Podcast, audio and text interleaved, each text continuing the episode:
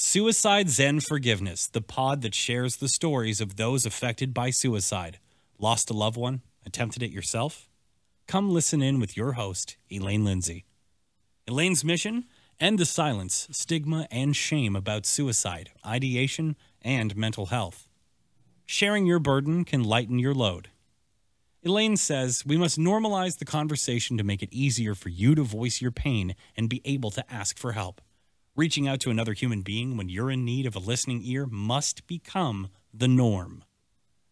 Please note the Suicide Zen Forgiveness podcast is for education only. Some of this subject matter could be triggering. For those of you that are either grieving or having mental health problems, please call your local suicide hotline or mental health office if you need immediate help.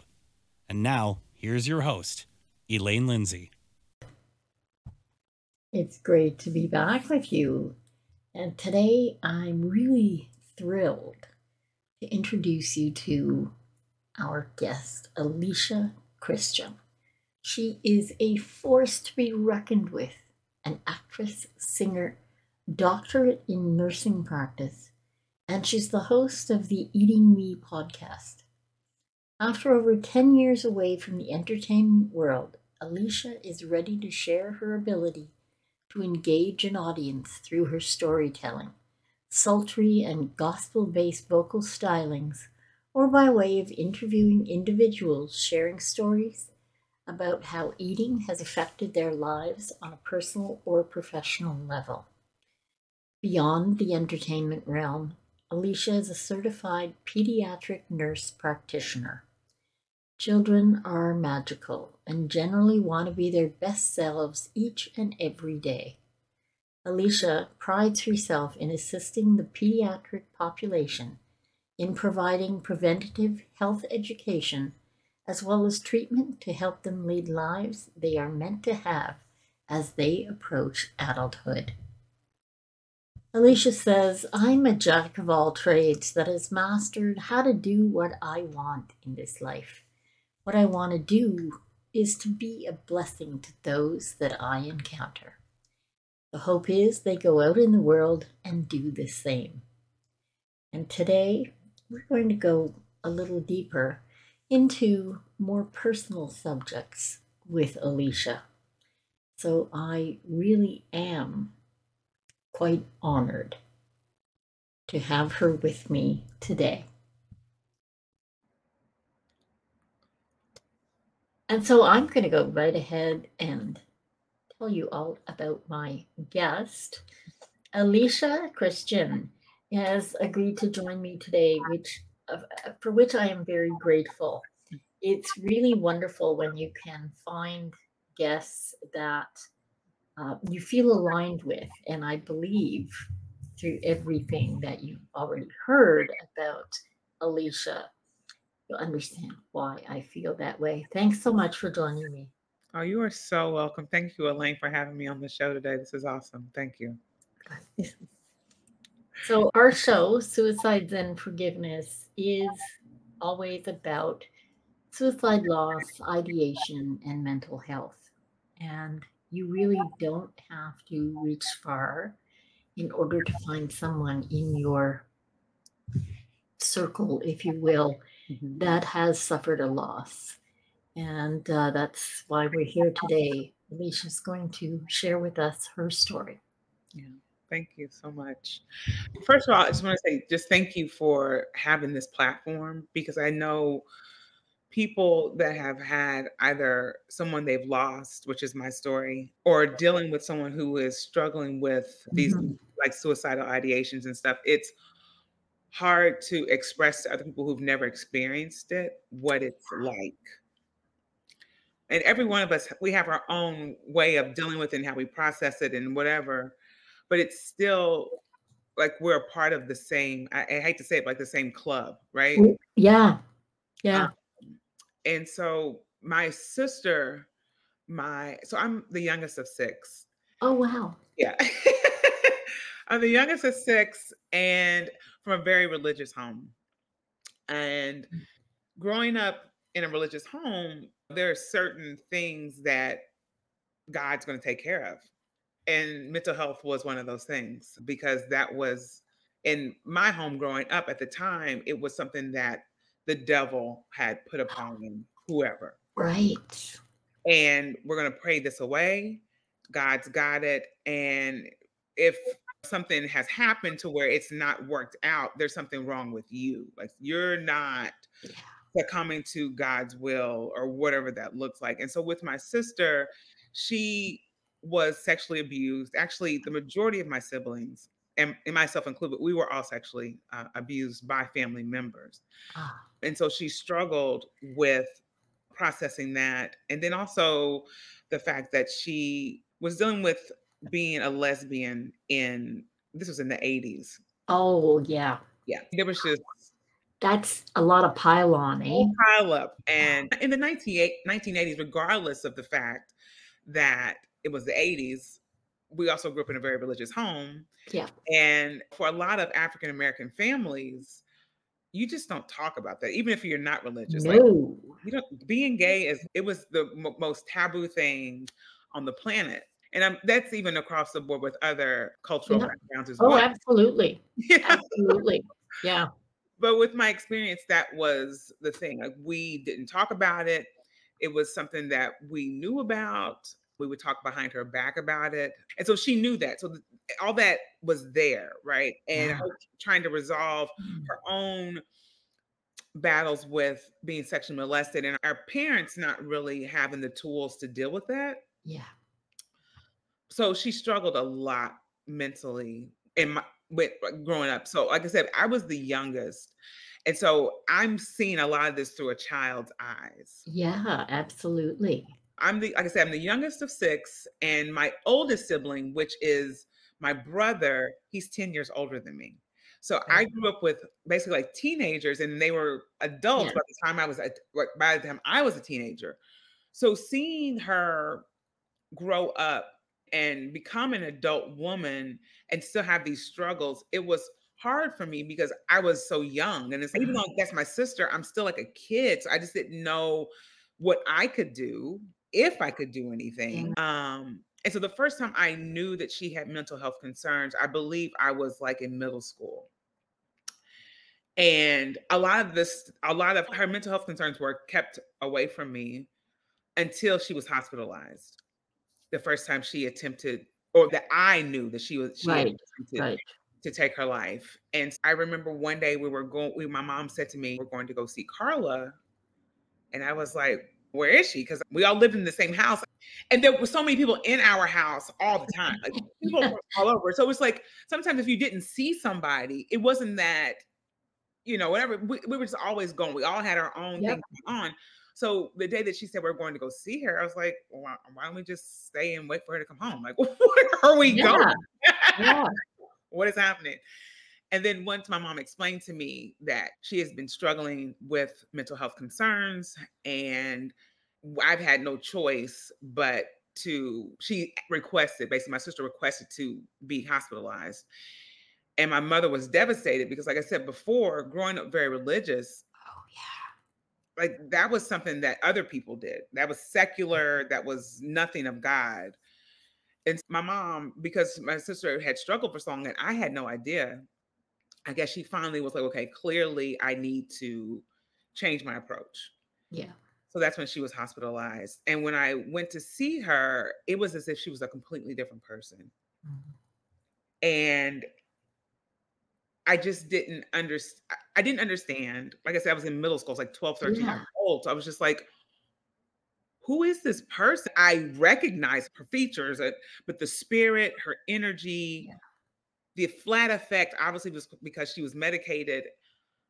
I just was completely just taken aback. I was like, what is happening? And so this went on for years where she would be hospitalized, she would come back out, and just probably one of the most beautiful spirits I've ever encountered in my life. My sister was literally one of the best people I ever met Oh, in terms of just being a good, generous person. But the battle that she had, it was in so many ways was just stronger than what she could handle. And she went on to become a social worker and she moved I was from I'm from Indiana, right, she was a social worker Wow. and, um, worked at a hospital in Indianapolis, Indiana, and made huge changes within their particular mental health program, which was so amazing to me that she went into this field because she was like, "Okay" I I'm assuming, I I never talked to her about it, but I'm assuming she went into it thinking, "Maybe the more education I get behind this, it'll help me in some way, and I can still be a blessing to those because I can share with them I struggle too." She like I said, she went into mental health and, like I said, did a lot of great work, but it still just didn't work in her favor in that way. And so, like I said, growing up and just seeing that, I'm try I'm trying to make sure I'm following this this all in a good in a way that makes sense, but even though she had so many accomplishments, like I said, that was there was a stifle there with her. And at some point she moved away. She moved to Atlanta with my other sister. She got a job at another hospital in Atlanta, and she was doing really well there. And I at that time, I was an adult and I had moved to New York, so I just thought everything was fine, you Yeah. know? I didn't know that she was still struggling in that way. Her medication was regulated from what I knew. My parents at that my mother the time, my father had passed by then, but my mother was on board with the fact that she was managing her mental health, and she was I don't know if my mom would say, quote, unquote, "okay" with the fact that she was a a lesbian woman, but she would accept her partners when they would come around, and I thought things were we were doing well. And it's still cloudy to me as to where things went south with her deciding to take her life. But, like I said, she moved to Atlanta. She met her then her partner there, and there were some things that happened with her job, I believe, that were really Mm. stressful. And I think that started her back into this spiral of wanting to yeah. She had attempted a few times while she was in Atlanta and came back home to my mother and stayed with her for a while. But then she attempted to take her life at my mom's home. Oh my god. Yeah. Oh. And I remember my sister, one of my another sister of mine, she sharing with not me directly, but it was just a group of us, like a few a family, and she said sh when she my mom found her oh. and they sent her to the emergency room, and luckily she was revived that time. And my sister that was sharing the story, like I was saying before, she said that she was back there with my mom, just trying to support my mom at the time, and when they were able to see my mm-hmm. sister, she went back to her and she said, "Carla" "do do you was this a good decision for us to revive you?" Which I thought was pretty radical for my family to say Wow. because I I know my my my older sister that was actually talking to her, I know, because she's also a social worker, and I think she understood it on the side of the work that she does and saying "Are you this tired?" Yeah, and the pain that your sister that Carla was in, Right. comes a point where you've attempted that many times. Yeah, Yeah. I I understand why your your sister and in actual fact, that was very compassionate. Yeah. And I and some people I've said this to people just in general, I said, "To see her go through what she did go through" Mhm. I feel now that she's at peace. And there's there's conflicting thoughts and feelings of how people kind of view people who have taken their lives, who have actually Yeah. been successful with it. For me, and just seeing her struggle for the time that she did I it hurts that she's not here anymore because of how amazing she was, but at the same time, I am I'm happy for her, if Yeah. that makes sense. I understand what you're saying, and because it's really hard to watch people we love suffer. Yeah. Yeah. It really is. It was so hard. And I just remember the last time I remember her being hospitalized. And I vaguely remember her just saying, it's just this, meaning this life, it's just not worth it. And I've never had those thoughts and feelings. I can't imagine what that feels like to feel like it's just not worth it. It's just it, it it's always been a thing for me to just try to take care of myself mentally.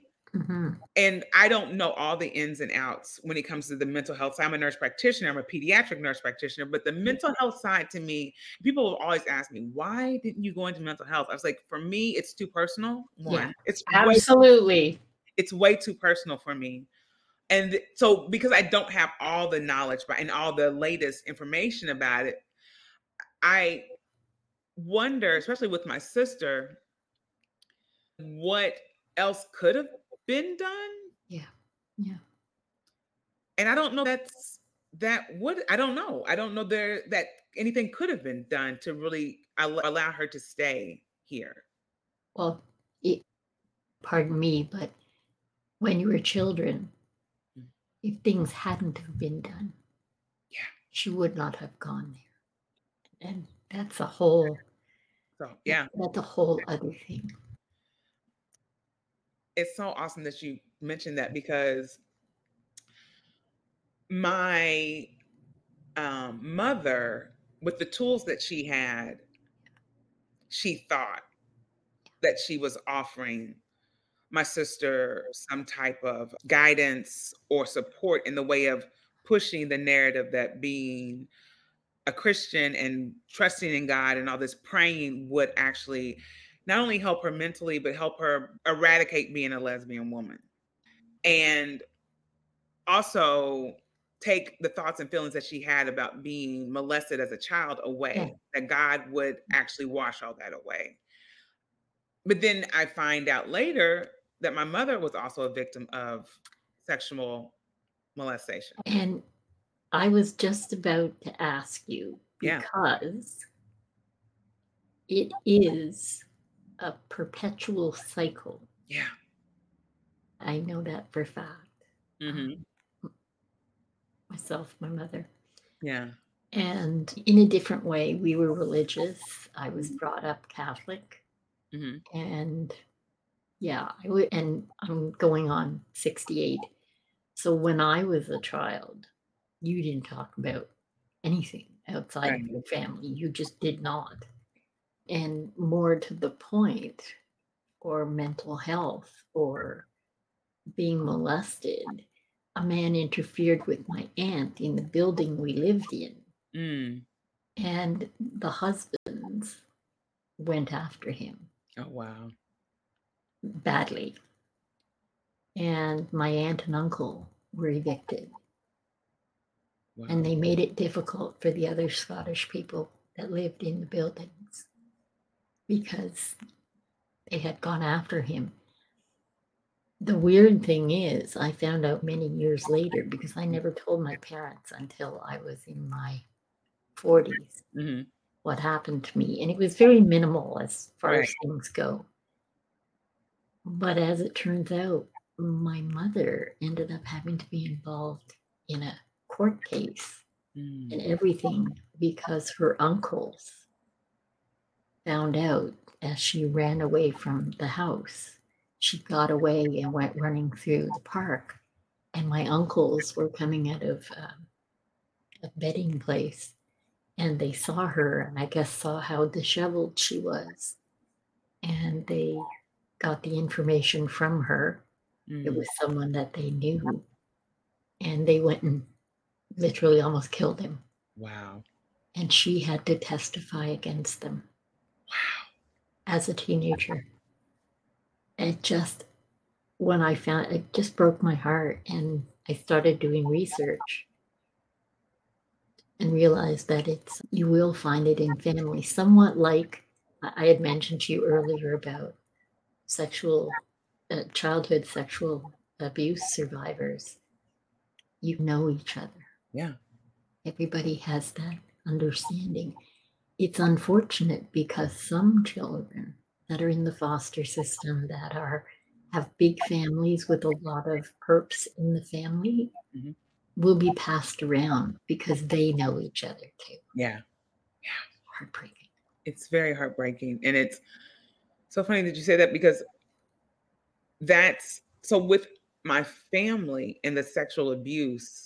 We're like, we're like going on this. I was like, wow, this, I didn't know it was gonna happen, but here we Yeah. here we are. But with my family, we were always together to some degree. And it was we have a huge family.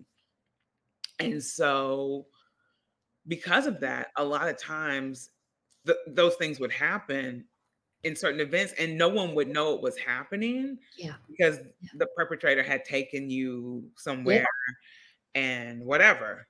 And then when we would tell parents or whoever, it was a thing of like, that never happened. We're not talking about that anymore. And so you just never felt Validated. validated or supported. Like you just didn't feel safe. And I, I Mm-hmm. wonder if that was another thing my sister struggled with because Yeah. even though we would we had shared this stuff with my mom and that was still our family in her eyes. And, And- you don't go against family. No. And because your mom had also been down that road, Yeah.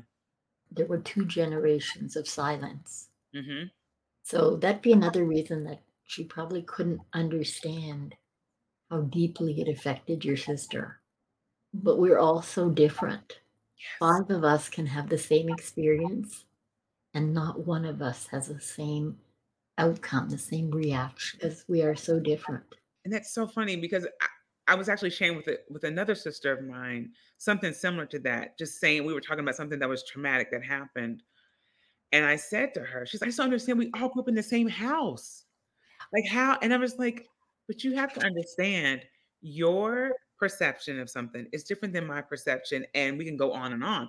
We're all individuals and how we perceive things is different. And we have to acknowledge that and allow that person and hold space for that person because Yeah. to dismiss them and gaslight them, that is not yeah. helpful. It's not helpful. So, oh, I went through it too. Why? It's not that big of a deal. Like, no, I'm telling you how I feel about this. Yeah. This yeah. is, it's really affecting me.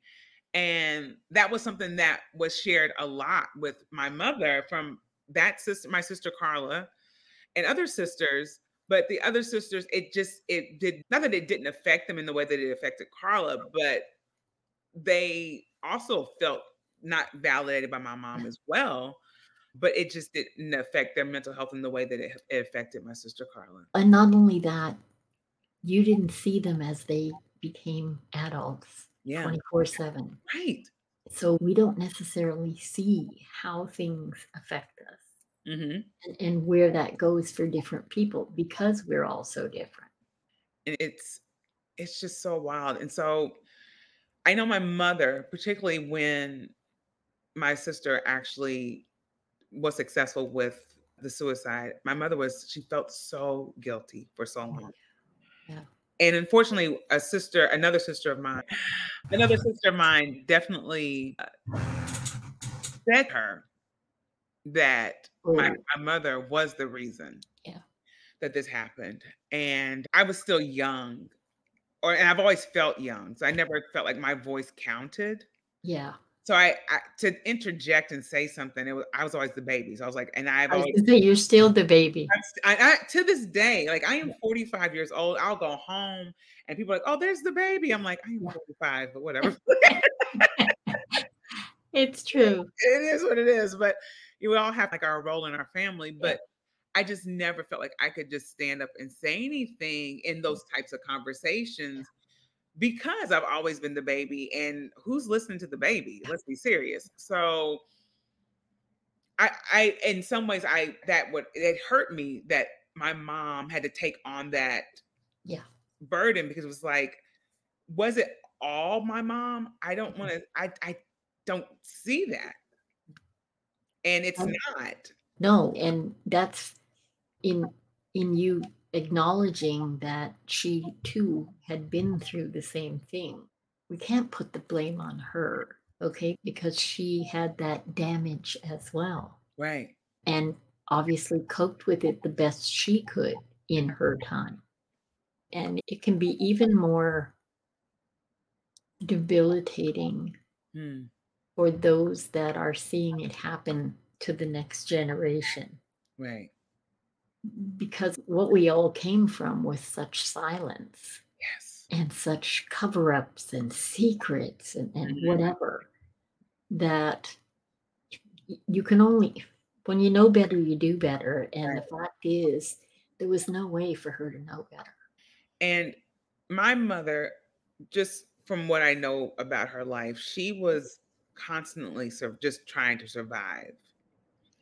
And even when she was married with my my father was a he was great. He provided. My mom worked because she just wanted to, basically, but she still had this survivor's mentality because she grew up in poverty. And I think growing up in poverty and dealing with all the other things, the external things that she had to deal with, she never had the opportunity to unravel that and process it in a way Yeah. that would allow her to feel safe and just be and then change certain behaviors like you said when she's ex- had the when she was told about her children also going through this type of thing it was just like how is that possible how is that possible and then also i don't even know what to do with this information because I, no one has ever even probably even knew that she was Yeah. molested herself. And I can attest to that because I remember her talking to one of my aunts, her sister, and we were on a we were on vacation um, somewhere, and they were in a we were in a car driving somewhere, and somehow they got on a conversation about when they were younger. And my mom was they talked they were talking about some man and how he was just a nasty, very southern woman. Oh, he was a nasty old man. Uh, yep. Yep. And my mother said to my aunt, she's he touched me. And my aunt was like, "What?" And and they went on and talked about it. And my aunt started crying and she's it wasn't him. Somebody else had done the same to her. And that dialogue was happening right before me. And I was like, "Oh, this is a thing because it had happened to me." So I was like, "Is this normal?" But I never knew that this would happen to my mother. So I had never shared with my mother No. But to know that they had gone through that and this is probably their first time even talking about this Yeah. at this point they're almost i'm assuming my mom, my mom was almost in her 60s talking about this it was like oh okay now looking back this all makes sense this all makes sense she was beyond a grown woman gr- uh, adult children and she's just now sharing with her Yeah. sister Yeah. and her sister doing the same with her that they both were victims of sexual molestation it's wild Yeah. And the horrible thing is, we are in the majority. Yeah. Wow. Eh, It's It- it unreal. It's mind-boggling. And I, I wish these types of conversations would have been around when my sister Yeah. was around. Yeah. Once again, I don't know if that would have been something that would have helped her to stay around, but I think it would have provided some type of reassurance of, oh, I'm not by myself. I'm not alone. Yeah. This way I am validated, maybe not by my mother, but other people are having these conversations and I can be a part of that collective and try and heal in some way, Yeah. right? Um, it's like this the Me Too movement. Mhm. In a way, it's the best next step because the silence about everything that was secretive, silence about everything from suicide to molesting to all of it, it has to stop. yeah, yeah, And I, I have to say, millennials and Gen Z are, they can be incredibly annoying. Um, I will say that. My grandkids, they have a, a certain inner knowing almost that they matter. And they're just not going to put up with the things that we did right. they're not going to be quiet. And I think that is the best thing that could happen. Yeah, it's beautiful. I have a 16 year old, so I see it in real time all day, every day. And she is the the person I wish I were at 16. Oh, yeah. Sometimes I, sometimes even now I'm like, I wish I had the nerve to say that. Oh, yeah. Right? Yeah. But I see her standing in her being and unapologetic and just the, the discernment that she has It's oh, just Oh, wow. It's beautiful. But like you said, sometimes just pump the brakes. You guys are Yeah. absolutely. but yeah, Yeah. I, I, I definitely see that that aura of I matter. And Yeah. I if you're not gonna stand up for me, I'm gonna stand up. I'm good. That's kind of Exactly. essence. And I'm like, wow, that's beautiful. That is It, beautiful. it so is. And, and I, I certainly not before time. Yeah. Yeah. Yeah. It's really great to see her and even her friends in that type of space, just really standing up for themselves and just being so passionate about taboo things that we would have ne- like Oh, yeah. never Yeah. thought about talking about other adults about and confronting them in Mhm. ways of saying this is wrong. We need Yeah. to it. Like Yeah. it's amazing. It's amazing. And I don't want our audience to think that we're being hid in the clouds because Yeah. we still have a ludicrous amount of bullying. We still have kids being pressured to do things they're not ready for, and we mm-hmm. still have that. But th- this last two generations, I think they have a better chance Yeah. because so many of them are standing in their truth, Yeah. no matter what we say. Right. And even down to the bullying and harassment, because I also work in schools, it's there. It is so palpable in some ways. But like you said, a lot of the kids are more open and willing to talk to adults Yeah. in ways that I would have never talked to adults. Oh, no. I would have never Mm-mm. trusted an adult to handle what I thought was my business because Yeah. I was like, how, how would you even understand what to do? Or, or I don't want to make, at least I could say on my end, when those things were happening to me, I didn't want to cause more problems. Oh, absolutely. And and for me, the Catholicism is guilt and shame. Mhm. So that's really did not know what exactly was wrong, but I knew something about this was wrong. Yeah. Therefore, I must be at fault. Yes. And because it happened after my aunt, Mm. I thought in my head was, oh, I don't want to get the family kicked out. Yes. Like, I don't want them to beat up somebody else. This isn't a good thing. Yes. And I took it upon myself. But I was always one to fight my own battles. Yeah. I can attest. to Yep. that. Yep. yes. Yeah. Yeah. Yeah, I, I think too, because even, even beyond mm-hmm. my sister, I've lost other family members to the battle of suicide. And I think basically, just like we just said, that fighting our own battles. My sister was a person that would fight her own battles. Mm. I had a cousin who lost the, his life to suicide in 2020. Oh. And he was a person that would fight his own battles. It was a shocker because he was so together, so put together. Like, Yeah.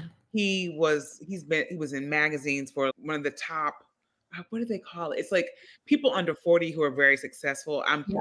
butchering that but he was Top 40 under 40. yes top 40 under 40 he was Yeah. a top 40 under 40 and just had we just thought he was just so together and didn't realize Yeah. that he was battling with so many mental health concerns because he would just keep it all in and I can handle it, I can tackle it because I'm so successful and all these other things. How can I not be successful with managing my mental health?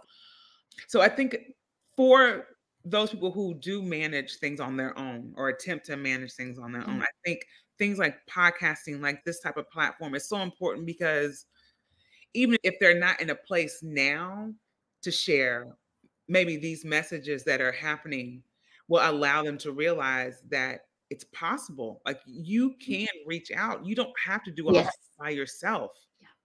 You don't. There are people that will that are willing and want to support you in whatever oh way. my God. Yeah. Yeah. And if we can open that door just a little for Mhm. even one person. Yeah. That's so important. It is. And I hope that more people have that opportunity to see that you are you are important to somebody. Yeah, yeah. And even though you're dealing with whatever you're dealing with when it comes to your mental health concerns and not feeling worthy or whatever that is, and you feeling like you're not, your life is not important, the hope is that there's something that you can find joy in, Yeah. Yeah. and there's someone that wants to see you in that joy. Even though you might not feel that, there is somebody that wants to see you in that joy and living your best life. And it's just Absolutely. and just my thing is I, I'm all about like just calling out to the universe, calling out to God, Yes. asking, where is that joy? Where is that person? Show me. And if that's something that will help somebody, I say just reach out to the universe, reach out to God, whatever you believe in, and just say, where is that joy for me? Where is that person that can just and allow that to come into your life? And just try to make those changes because I think that's a lot of it. It's just reaching out and just saying, I need help. I need Absolutely. Absolutely. And it's I, I'm the eternal Pollyanna. I just I will look for the good in anything. That's me. everything. This is so weird. I'm like, you, Yeah. so parallels right now. So, you know, you take me to a barn full of horse shit, and I guarantee you I'll start digging because there's Yeah. a pony in there somewhere. right? That's my philosophy. I love that. But I found after a lot of years Mhm. of being a victim and Mm. going through trauma and ideation and all of those things, the minute I started being grateful Yes. for all the little things, hmm oh my God, they pile up. Yes. They pile up. And the minute you start being kinder to you hmm and not trying to do it all yourself, the world opens up and you realize that it is full of really nice people Yes. who also just want to succeed. Yeah. And as long as you maintain that gratitude, and as you say, look to the universe and God and ask where your joy is. Absolutely. I think that's such a beautiful way to put it. Yeah. I I wish I wouldn't have taken the baby role and yeah. said things, but I think now I have that opportunity to say the things to people to Yeah. help one person. That that is always my hope. Is I just want to be a blessing and not a burden. That's always my thing. I want to be a blessing and not a burden. Seriously. Absolutely. Wonderful, wonderful words for sure. Yeah. And my ask of everybody lately is I would like people, everybody, to just one person once a month give somebody you don't know 10 minutes and just listen. Mm. Listen to what they have to say. Let them tell you what's important to them. I'm not asking you to change the world. I'm not asking you to do anything huge. hmm But if everyone, our audience, us, all the people we're attached to, do that, there will be no more people that are all alone in this world. Yeah. And and that's my wish. Yeah. That is beautiful. But thank you. Thank you. You are welcome. Oh my gosh. This was amazing. I just I said before the show started, I just you have the most beautiful smile. Oh, thank you. And you just radiate, which I think is wonderful. I'm, I'm feeling blessed to have you on the show. Thank you. And I, I am blessed to have had the opportunity to share. And I, it's, I, I didn't know how I was going to be able to do this today. But I, at the same time, it was like, I felt called. So when you reached out, I was like, mm-hmm. yeah, this is, this has to be something that I share with others because I know someone out there can mm-hmm. relate. So thank you. Thank you, and, and I thank the universe and, and God Yeah. or whatever people call Yeah. on because in reading all the wonderful things that you do, it doesn't necessarily mention what I do. Mm. But the universe pulled kept pulling me back to this one post. Right. It was like, you don't have to hit me over the head anymore. Got it. Got it. I love it. I it. much more aware now Mm. when my questions and when my requests are answered Yeah. because we often will put it out to God in the universe that, oh, I need this or I would like this or whatever. And then we just close our eyes and don't pay any attention. And it's all around us. Just be willing to receive it. Be willing. Exactly. Yeah. Yeah. I'm learning that myself. I'm still like really just trying to be open and just and be aware and not just Yeah. Not all the external to just cloud it. It's no. Yeah. And, yeah. I'm here to say the learn and, and the being open, it, it doesn't end. You got to keep trying. It's so funny. That's one thing I've realized too is there's no destination in this thing of life. There's No. no destination. We're constantly learning. It's just a journey.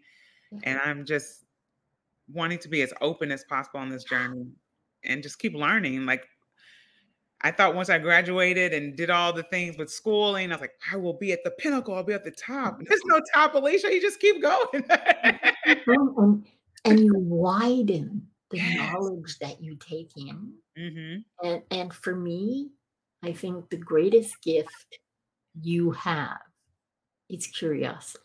Yes. Because as long as you're curious, Mhm. you will not stagnate. Right. Yeah.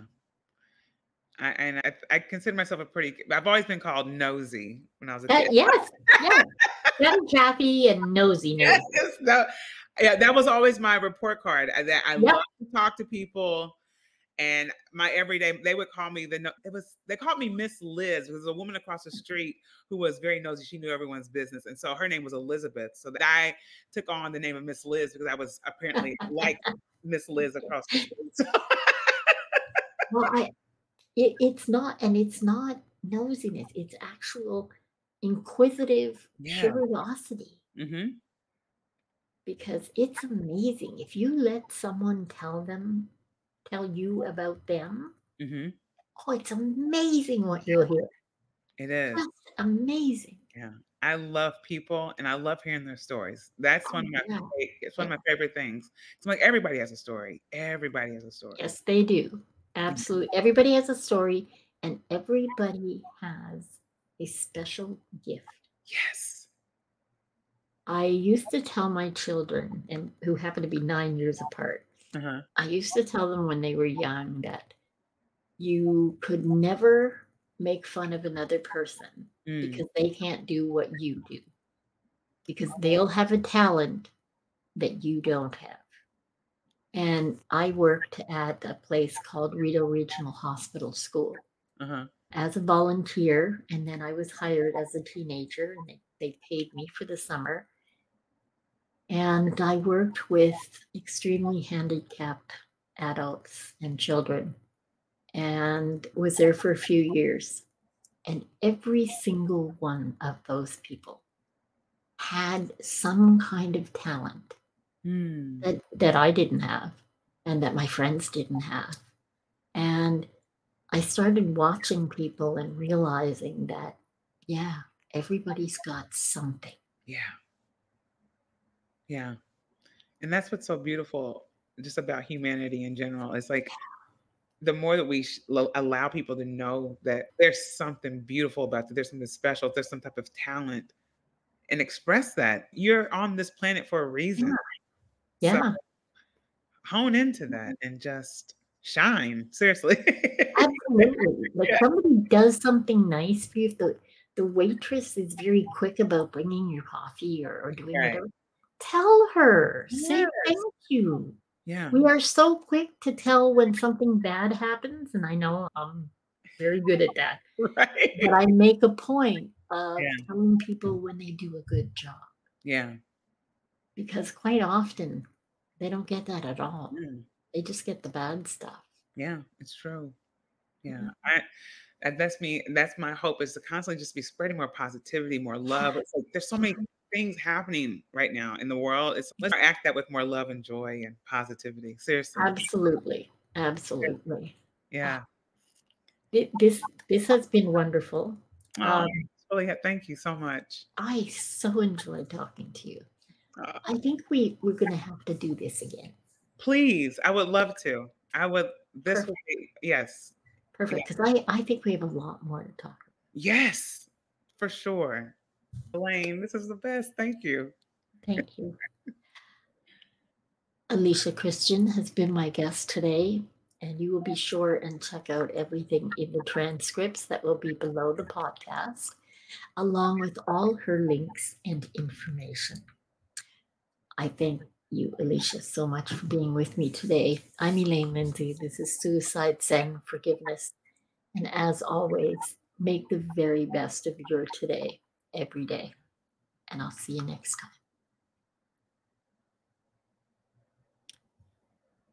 Thank you for being here for another inspiring episode of Suicide Zen Forgiveness. We appreciate you tuning in.